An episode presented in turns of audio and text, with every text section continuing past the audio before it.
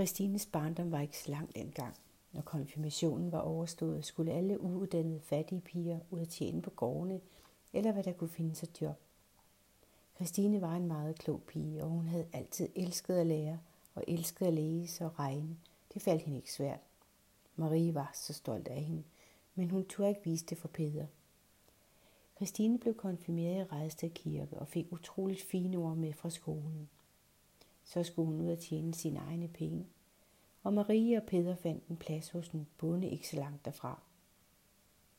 Men alligevel måtte Marie tårer ved kramme sin elskede datter farvel, og hun fik nyvasket og nystrøget fint rent tøj med på rejsen. Det var en bars tilværelse at være ung pige på gårdene dengang. Det var fysisk hårdt om dagen og meget ensomt om natten og, og om aftenen uden at være tæt på dem, der var ens kære. Bønderne og deres sønner begik mange overgreb, som ingen turde om, omtale, men Christine var måske ikke attraktiv nok og slap for den del. Der blev fældet mange tårer i de tunge dyner i pigeværelserne og sikkert også på kælekammerne, når de lange arbejdsdage var forbi. Men Christine var også lettet over at være sluppet hjemmefra med det store ansvar omkring hendes søster og hendes stedfars vrede og mørke sindelag. Christine fortalte mig engang om en helt traumatisk oplevelse, hun havde som ung spinkel pige på gården. Hun skulle holde et spand heste, og måske mærkede hestene hendes angst, og de blev meget forskrækkede. De løb løbsk, og hun hang fast et stykke tid. Og den følelse af afmagt og at blive slæbt hen ad jorden, mens hun kæmpede for sit liv, satte for evigt spor.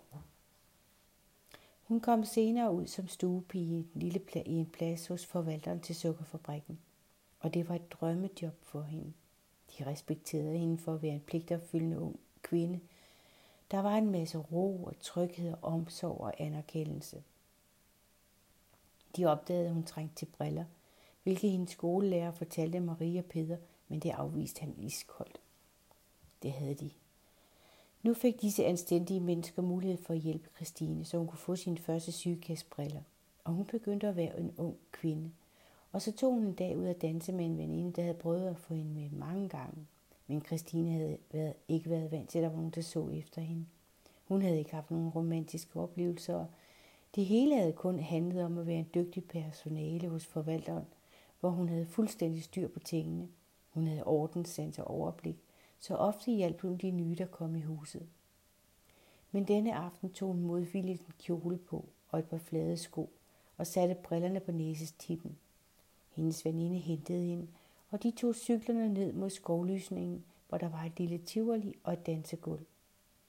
Inde på dansestedet lød der den skønneste musik. Der var et orkester, der spillede banjo og harmonika, og alle var glade. Nogen var lidt beruset, men stemningen var god. Der var en mand i et lidt for stramt jakke sit lige ved siden af hende. Hun kunne godt mærke, at han havde stået der et stykke tid, og nu brækkede han hende blødt på skulderen, og han kiggede interesseret på hende og sagde lidt genert, men med smilende øjne. Er det første gang, du er her? Christine blev varm i kinderne og nikkede, mens hun studerede sine skospidser. Hun fornemmede, at han bare blev stående ved siden af hende. Der var stille, men en afslappet stemning. Christine vidste ikke, hvad hun skulle gøre eller sige, og veninden dansede muntert med forskellige dansepartnere.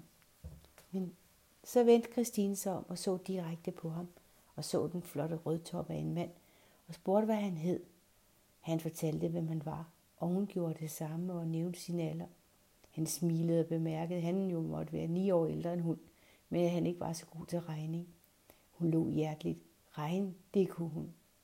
Han hed Carlo. Han var fra Falstrup, hvor han voksede op, men nu boede han på et lille sted i Saxkabing og var arbejdsmand. De snakkede og snakkede, og han fulgte hende tilbage til Rørbæk, hvor forvalterboligen lå. Det var ved at blive lyst. Han lagde sin arm om hendes talje og mærkede bag, at den løse kjole var den smukkeste vipsetalje. Og mens Christine fortalte stolt om sit arbejde, kunne Carlo ikke få øjnene fra hendes indbydende flotte læber. Han svedte, og han vidste ikke, hvordan han skulle komme videre. Men hun afgjorde sagen for ham. Hun tog om hans tykke, smukke hår, trykkede sig ind i hans favn og kyssede ham, så de begge to blev helt fortumlet og glade. Christine havde glemt sin cykel, og veninden var blevet væk med en kæreste i aftens festlige stemning. Sådan et råd plejede hun aldrig at opleve, men lå af det, og hjertet bankede hver gang hun tænkte på den smukke sommeraften og mødet med Carlo. Der var ikke nogen tvivl. Det var meningen, de to skulle være sammen. Og dagen efter stod han pænt og ventede på, at hun fik fri, og hun kunne for en gang skyld ikke få fri hurtigt nok. Carlo var meget glad for sin familie, og han talte positivt og pænt om alle. Og Christine så ham med store varme øjne og kunne næsten ikke tro på sin egen lykke. De besøgte deres forældre begge to, og Christine tog også Carlo med ned til sin morfar og mormor, der havde den lille tømmer virksomhed på Bækvejen, og der blev de modtaget med åbne arme. De blev virkelig forelsket. De havde humoren, det lune, de gode samtaler og forståelsen for hinanden. Christine blev hurtigt gravid, og de blev gift i Rejsted Kirke den 15. maj 1932. Og de fik lov til at bo i den ene ende af huset, som Christines bedsteforældre boede i, på Bækvej 8 i Rejsted. De skulle bare passe de to gamle, og det gjorde de indtil de ikke levede mere, og sådan blev det. Så overtog de huset, og det blev bygget om et par gange for at rumme den store familie, som de nu kom til at skabe. Så de sløjfede den del af huset, der havde været Christines morfars værksted. Men alligevel var der i huset kun entré, to stuer, soveværelse og værelse. Men selve grunden på huset var en pæn størrelse, og haven var et evigt levende spisekammer. Og jeg vil nu læse navnene op på de børn, som Christine fødte, undtagen en, fordi han blev kaldt lillebror døde lige efter fødsel. Men Christine fødte 10 børn. Først fødte hun Ernst Peter Hansen den 28. april 1933. Jytte Marie Andersen den 29. september 1934. Karen Else Hansen den 7. marts 1936. Karl Ditlev Hansen 1938. Birgit Ingelise Hansen 1938. Bent Karl Hansen 1941. Sonja Hansen 1942. Annie Hansen 1945. Grete Charlotte Hansen 6. januar 1947. De små kom til at sove i kommodeskuffer, og på et tidspunkt, da Annie og Grete var kommet til, havde far stillet to træsenge oven på hinanden, og vores onkel Han fik et lidt af raserianfald over, at de ikke lige var hamret sammen med ekstra brædder. Men det blev gjort samme dag. Der skulle jo ikke ske noget med flokken. Og Bent havde engang som lille baby ligget med skuffen tæt ved kakkeloven, og Kai reddede hans liv af at få fat i den, da han så det øverste af kakkeloven faldt ned. Og han kaldte på Christine, og hun opdagede ulykken om at trøste de grædende, chokerende børn og forbinde Kajs hænder, der havde rørt ved den glående hede varme kakkeloven. Carlo tog sig af alt udenfor, men en ting havde Christina erkendt. Det var, at der var ikke nogen tømmer gemt i Carlo. Han knoklede hele livet.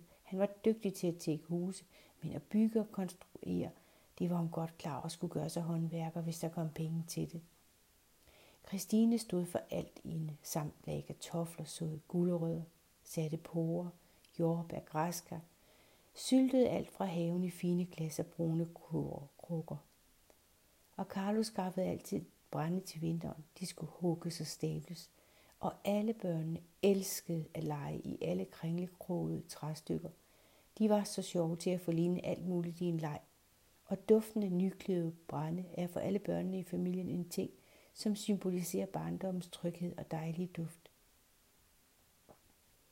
Christine tog alt forfaldende arbejde efter sine barnefødsler, og ofte alt for hurtigt. Et livsvigtigt job var blandt andet roelune i foråret, og række op og ned med hakkejern. Det skulle der være plads til, så ro, roen kunne gro uden ukrudt eller alt for mange roefrø, der voksede op og ødelagde pladsen. Arbejdet foregik fra juni og til efteråret, og så skulle alle roerne trækkes op med håndkraft i alle slags vejr, så de kunne fragtes med traktor til Sakskøbing Sukkerfabrik. Ifølge en, øh, en øh, hvad hedder det, øh, Wikipedia, der begyndte man i 1883 at indføre sæsonarbejder fra Polen, og de skriver, der kom først 400, men det steg op til 14.000 i 1914. Men Første Verdenskrig satte en stopper for de store tal. Og på Lolland blev det over en del af hverdagen at møde disse hårdt arbejdende polske kvinder. Og det var det også for Christine, Og jeg husker det også helt frem til 60'erne. De havde forfærdelige vilkår at arbejde under. Og jeg husker mange morgener, når vi kom med madpakker og kaffe i tasken, så var de allerede i gang derude. De brugte som regel korte hakker, og det må have givet bare ikke rygskader. Og ved aftensmadstid, så skulle Christine jo hjem og lave mad. Så og så cyklede hun hjem. Og derude på øh, de lange rækker af roer, der gik de polske kvinder række op og række ned. Jeg har aldrig oplevet, at Christine eller andre sagde noget negativt om den, da jeg var barn. Men de holdt sig meget for sig selv. Jeg fortæller om roebørnehaven i et særligt afsnit senere, fordi jeg selv har gået der. I de senere år gjorde Christine rent hos brugsmanden og konen. Det var et ærefuldt job. Og hun plukkede æbler på frugtplantagen i Redsted. Og alle børnene var så meget med, de kunne, eller også så passede de de små. Der blev slagtet og syltet og bagt og kogt, så spisekammeret altid var fyldt med alskens krukker. Fordi der kunne jo komme kolde vind, iskolde vinterdage, hvor Carlo ikke kunne få arbejde, og dengang havde man ikke understøttelse. Og så var spisekammer og boligudgifter nogle vigtige ting, der skulle være i orden og betalt. Alle de gode gemte råvarer kunne redde en dag med uventet sammenrend af glæde og meget elskede børn og børnebørn. Lørdag formiddag blev der vasket i huset og skuret og bagt boller og bagt borgmesterkringle med fyld, og så kunne kaffegæsterne forkæles. Og da de fik radio, blev den stillet højt op i et hjørne af stuen, så man kunne høre den i køkkenet. Og det blev en uundværlig og elsket del af huset. Jeg husker altid, den spillede i hjørnet med ønskekoncerten. Er du dus med himlens fugle, og glemmer du, så husker jeg. Det var en lørdag aften, eller her kommer mutter med kost og spand. Eller, if you were the only boy in the world, and I was the only girl. Eller, Rakel Rasteni, Gustav Winkler, Liva Vel, Margrethe Viby, Susse Vold, Elvis. Eller, ja, Christine stod og strøg tøj og strikkede og lavede kryds og tværs i sin elskede familiejournal. Hun broderede eller syede på symaskinen, imens hun hørte hørespil med gys og drama. Og jeg kan godt forstå, hvis du tænker, det lyder idyllisk, og det var det. Men jeg ved også, at meget af det håndarbejde, der blev lavet, var nødvendigt, og ikke kun til pynt. Men det havde også en anden, uve, en anden væsentlig grund. Det var beroligende, det var terapeutisk, det var en form for rytme, som hjælper tankerne i ro, som giver hjernen ro, og som laver klarsyn på problemstillinger. Håndens arbejde er ofte undervurderet, men en af de vigtigste og sundeste måder at bruge tiden på, når livet byder alt muligt kaos i perioder. Christine var lynende intelligent og knivskarp i analyser af kommende kriser og kaos i familien, og dem klarede hun i baggrunden hver gang. Hun kunne måske kalde en sort seer, men det er på en måde synd, for det handler bare om, at hun var på forkant. Hun mærkede ofte ting før end andre, og hvis hun så satte ord på, blev det måske modtaget negativt, men ofte fik hun ret, selvom hun ikke ønskede det. Jeg tænker tit på en af hendes ofte brugte ord, som hun ikke opfandt, men gengav de situationer, der passede. Efter regnen kommer solen. Det lyder banalt enkelt, men det er ment som en trøst. Og fordi de råd altid kom sammen med kram og tålmodig lytning, satte de spor og er med i min egen tankegang den dag i dag. Det skal nok gå alt sammen. Vi fik løst mange små og store kriser ved opvasken. Så lukkede vi døren til stuen og fik lidt ro. Der var bare et eller andet trygt og rart ved at vaske op og tørre af sammen. Vi vidste nok godt alle sammen, at alt gik igennem Christine, men hun og Carlo fik hele livet vendt alle gevordigheder, sove og glæder med hinanden. Om aftenen i hånden i deres soveværelse. Så lå de og snakkede, når dagen var slut, og det var tid til søvn. Christine kunne have læst til hvilken som helst uddannelse, men hun fødte 10 børn, og det blev hendes skæbne. Christine havde en god humor og en skøn smittende latter og et stærkt overvåget blik. Men hun var også en ægte dramakvinde på sin lollandske måde. Hun tog altid imod uventede hændelser, sygdom, ulykker med styrke og handlekraft, og rejste sig altid op og kæmpede de kampe, der skulle kæmpes. Ikke alle blev vundet, men der blev ikke bare set til, og der blev givet den hjælp, som hun og Carlo kunne give deres slægt. Jeg er meget taknemmelig for min barndom, og fordi at jeg ikke kom på børnehjem, men kom til at vokse op som barnebarn derhjemme hos Christine og Carlo, og fik hele min opvækst i familiens tryghed. I næste afsnit vil jeg fortælle om Christines eneste ene, Carlo.